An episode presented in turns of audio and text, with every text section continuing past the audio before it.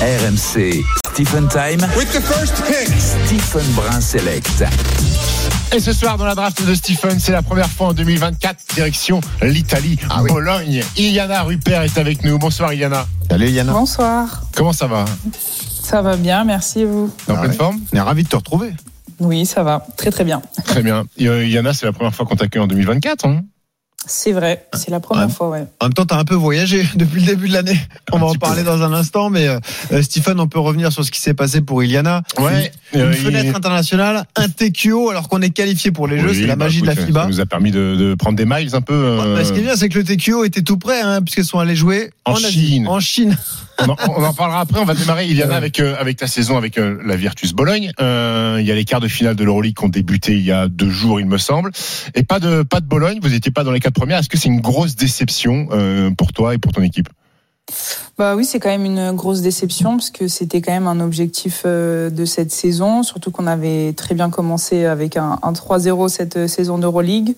On a eu un petit trou après, mais voilà, on a réussi à, se relever, mais euh, voilà, le, trou qu'on a eu en, novembre, début décembre, il nous a coûté cher euh, sur la fin et au final, euh, au goal average, ça se joue vraiment à, une action, donc on a de quoi s'en mordre les doigts. Et, ça fait deux ans d'ailleurs avec la Virtus que vous que vous n'êtes pas dans les quatre pour, pour jouer les quarts de finale. En club, toi, tu as quasiment tout gagné. Tu as gagné l'Eurocoupe, qui est la deuxième compétition européenne. Tu es championne de WNBA. Tu as gagné la Coupe de France.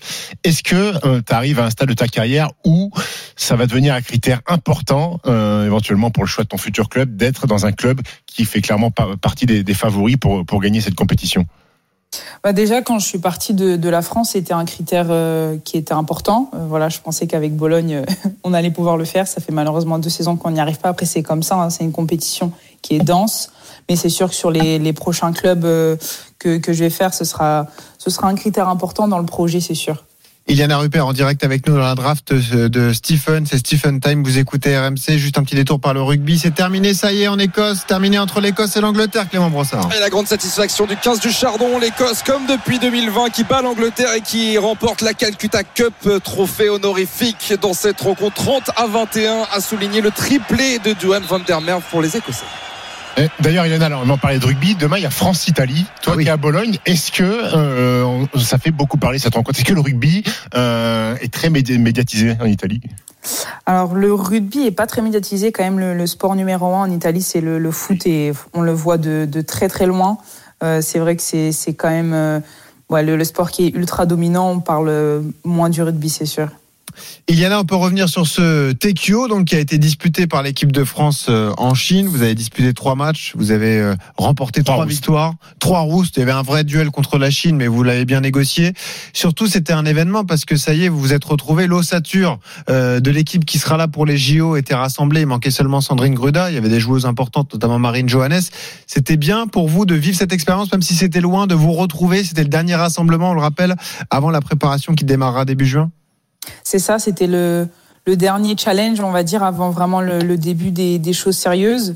Euh, forcément, euh, d'aller faire un, un TQO euh, à l'autre bout du monde alors qu'on est déjà qualifié, bah voilà, ça peut nous faire peu tirer la tête, mais on a essayé de prendre ça du bon côté. On s'est dit que voilà, c'était un moyen pour nous de, travailler, de continuer de, bosser ensemble et avec des joueuses qui, étaient absentes sur les derniers rassemblements et voilà, on, peut être contente de ce qu'on a fait et ça nous permet de d'engranger de la confiance avant le reste. Et on a l'impression que c'est un peu le, le, le, le- moment référence de, de Jean-Aimé Toupane à la tête de l'équipe de France féminine parce qu'il a pris la suite de Valérie Garnier.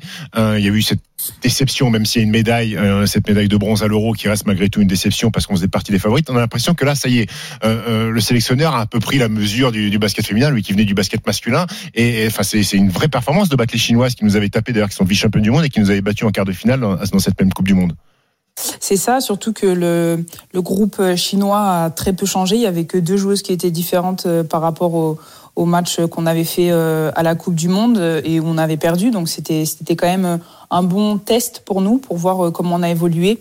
C'est vrai que la, manière dont aimait nos coachs depuis qu'il est arrivé, ça, a très peu changé. En fait, il a vraiment gardé les, mêmes lignes de conduite et chaque rassemblement, etc. C'est quand même les mêmes choses qui nous sont répétées. Et là, je pense que c'était enfin bah, le, le résultat quoi de, de tous ces, toutes ces années maintenant de, de travail et, et on a bien vu qu'il y avait une belle osmose entre nous et c'était bien. Et justement, parle-nous un peu de ce périple en Chine. C'était, comme, comme on dit, Axian Shihan, ouais. Shihan, Shihan, Shihan, attention, d'accord. faut mettre l'accent, ouais. Xi'an, euh, c'est c'est comment comme ville? En plus, c'était en plein nouvel an, nouvel an chinois. Vous avez fait des petits trucs sympas un peu? Ben, ça, c'était sympa. C'est vrai qu'au Ah ouais. début, euh, j'avais un peu peur. Je me suis dit, on va se retrouver en fin- au fin fond de la Chine. Et finalement, c'est quand même une, une grande ville avec euh, beaucoup d'histoire. Et euh, on est tombé au moment du, du Nouvel An. Donc, il y avait pas mal euh, de choses déjà qui étaient organisées par la FIBA dans l'hôtel. Donc, ce qui était cool. Et puis, dans la ville aussi, il y avait les décorations, etc.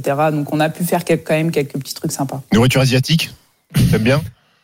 C'était c'était particulier. Euh, alors on n'avait pas trop, on n'avait pas le droit de manger euh, la nourriture qui était euh, dans les dans la rue au cas où euh, Ah, il y avait pour euh, forcément pas prendre de risques. Euh, mais euh, en tout cas à l'hôtel on avait quand même de la nourriture chinoise et euh, non c'était pas mal.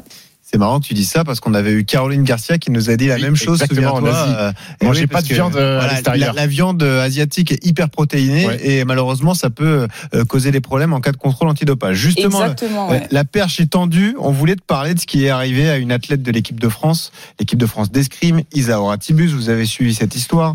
Elle est suspendue depuis le 8 février, un contrôle positif à l'ostarine. Elle n'a pas voulu analyser l'échantillon B. Elle veut justifier sa défense et son avocate a pris la parole euh, cet après-midi en disant que ils avaient euh, déterminé l'origine probable de cette euh, contamination. Voilà, ça serait lié en fait à son conjoint. Voilà, ça serait euh, euh, donc euh, euh, un échange de fluide corporel. Donc ça peut être un baiser par exemple avec son son conjoint qui lui aurait euh, euh, consommé un produit avec de, l'ostarine. C'est un produit euh, qui est interdit par toutes les, fédérations euh, et les, les luttes antidopage.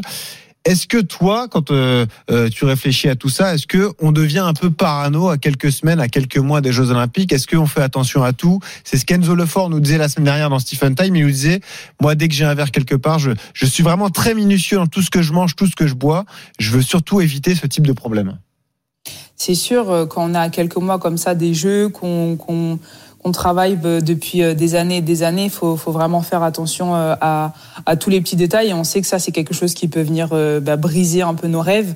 Donc euh, oui, je pense qu'on en devient un peu parano, c'est sûr, à faire attention à, à tout ce qu'on tout ce qu'on mange, tout ce qu'on consomme, où est-ce qu'on l'achète, d'où ça vient, etc. Mais après, voilà, c'est primordial et c'est nécessaire pour pour pas qu'on puisse nous enlever nos, nos rêves des jeux euh, à seulement quelques, semaines pour quelque chose de, de futile, quoi. Comment ça se passe les contrôles antidopage pour une joueuse comme toi, euh, que ce soit en équipe de France et en club? Est-ce que tu es contrôlé régulièrement, toi, Eliana Alors euh, chaque en fait euh, entité, donc euh, l'Euroleague, le championnat, etc., a, euh, a ses, ses, ses propres tests, euh, enfin peut faire ses propres tests antidopage. Donc euh, voilà, euh, je peux aller à l'entraînement un jour et il y aura un test de prévu Ok. euh, après un match, euh, ouais, dans des compétitions aussi. Et maintenant il y aura, il y a un programme aussi avec les JO encore plus poussé où euh, certaines joueuses vont être sélectionnées et, et à chaque fois que tu te déplaces, tu dois donner l'adresse.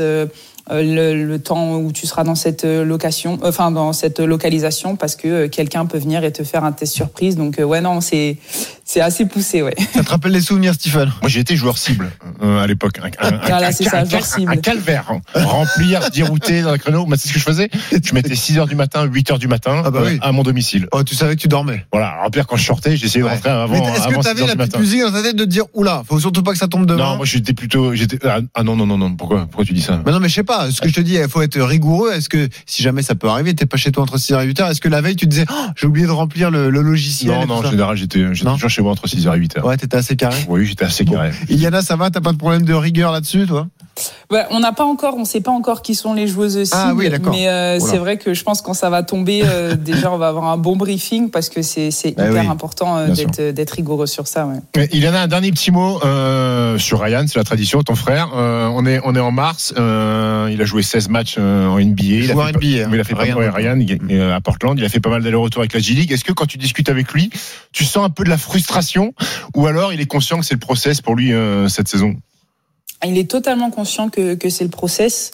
Euh, Il y, a, y a de nombreuses fois aussi d'ailleurs, c'est lui de lui-même, il a demandé euh, à aller jouer en G League parce que parce que c'est important pour lui de bah, de continuer à jouer, d'avoir des minutes. Donc euh, non, il est, il est totalement conscient du process. Il sait que voilà, ça va prendre du temps. Il continue de, de travailler. Il a ramené son coach perso de France et il continue à bosser. Et, et voilà, il attend que que son heure sonne. Mais euh, non, il y a il y a aucun euh, signe d'inquiétude de sa part et voilà, il attend que que son heure vienne. Mais il y a la famille en ce moment. Il y a maman Rupert qui est à, Portland. C'est ça, ouais, il y a pas mal de monde, ouais. Oui, j'ai vu une photo. Il y a beaucoup de monde. Et maman, elle est souvent quand même aux États-Unis. Hein. Maman, Ah ouais. maman, elle est souvent dans les avions. Hein. Ah oui, C'est- en business, hein, souvent, souvent bien Bon, allongée. heureusement, non, mais ça va pas, non Bon, Heureusement. Ah oui, heureusement, bien sûr. Ah oui, ça, ça Ouais, cumule des elle suit ses enfants, ouais, Bah ça oui, c'est sûr. sûr, Peu importe sûr. où ils sont. Merci, Iliana, Merci d'avoir beaucoup, été nous. Bon match demain, c'est la reprise du championnat. Ah oui. C'est ça, ouais. San Martino. Ça. San Martino, et vous avez, Exactement. vous avez deux matchs de retard sur Venise. Vous n'êtes même pas première du championnat d'Italie, euh, Yana. Non, ouais. Allez, Mais rien c'est encore possible. Bah oui, exactement. Merci. Iliana. À bientôt beaucoup, dans les Avec plaisir. Bonne soirée.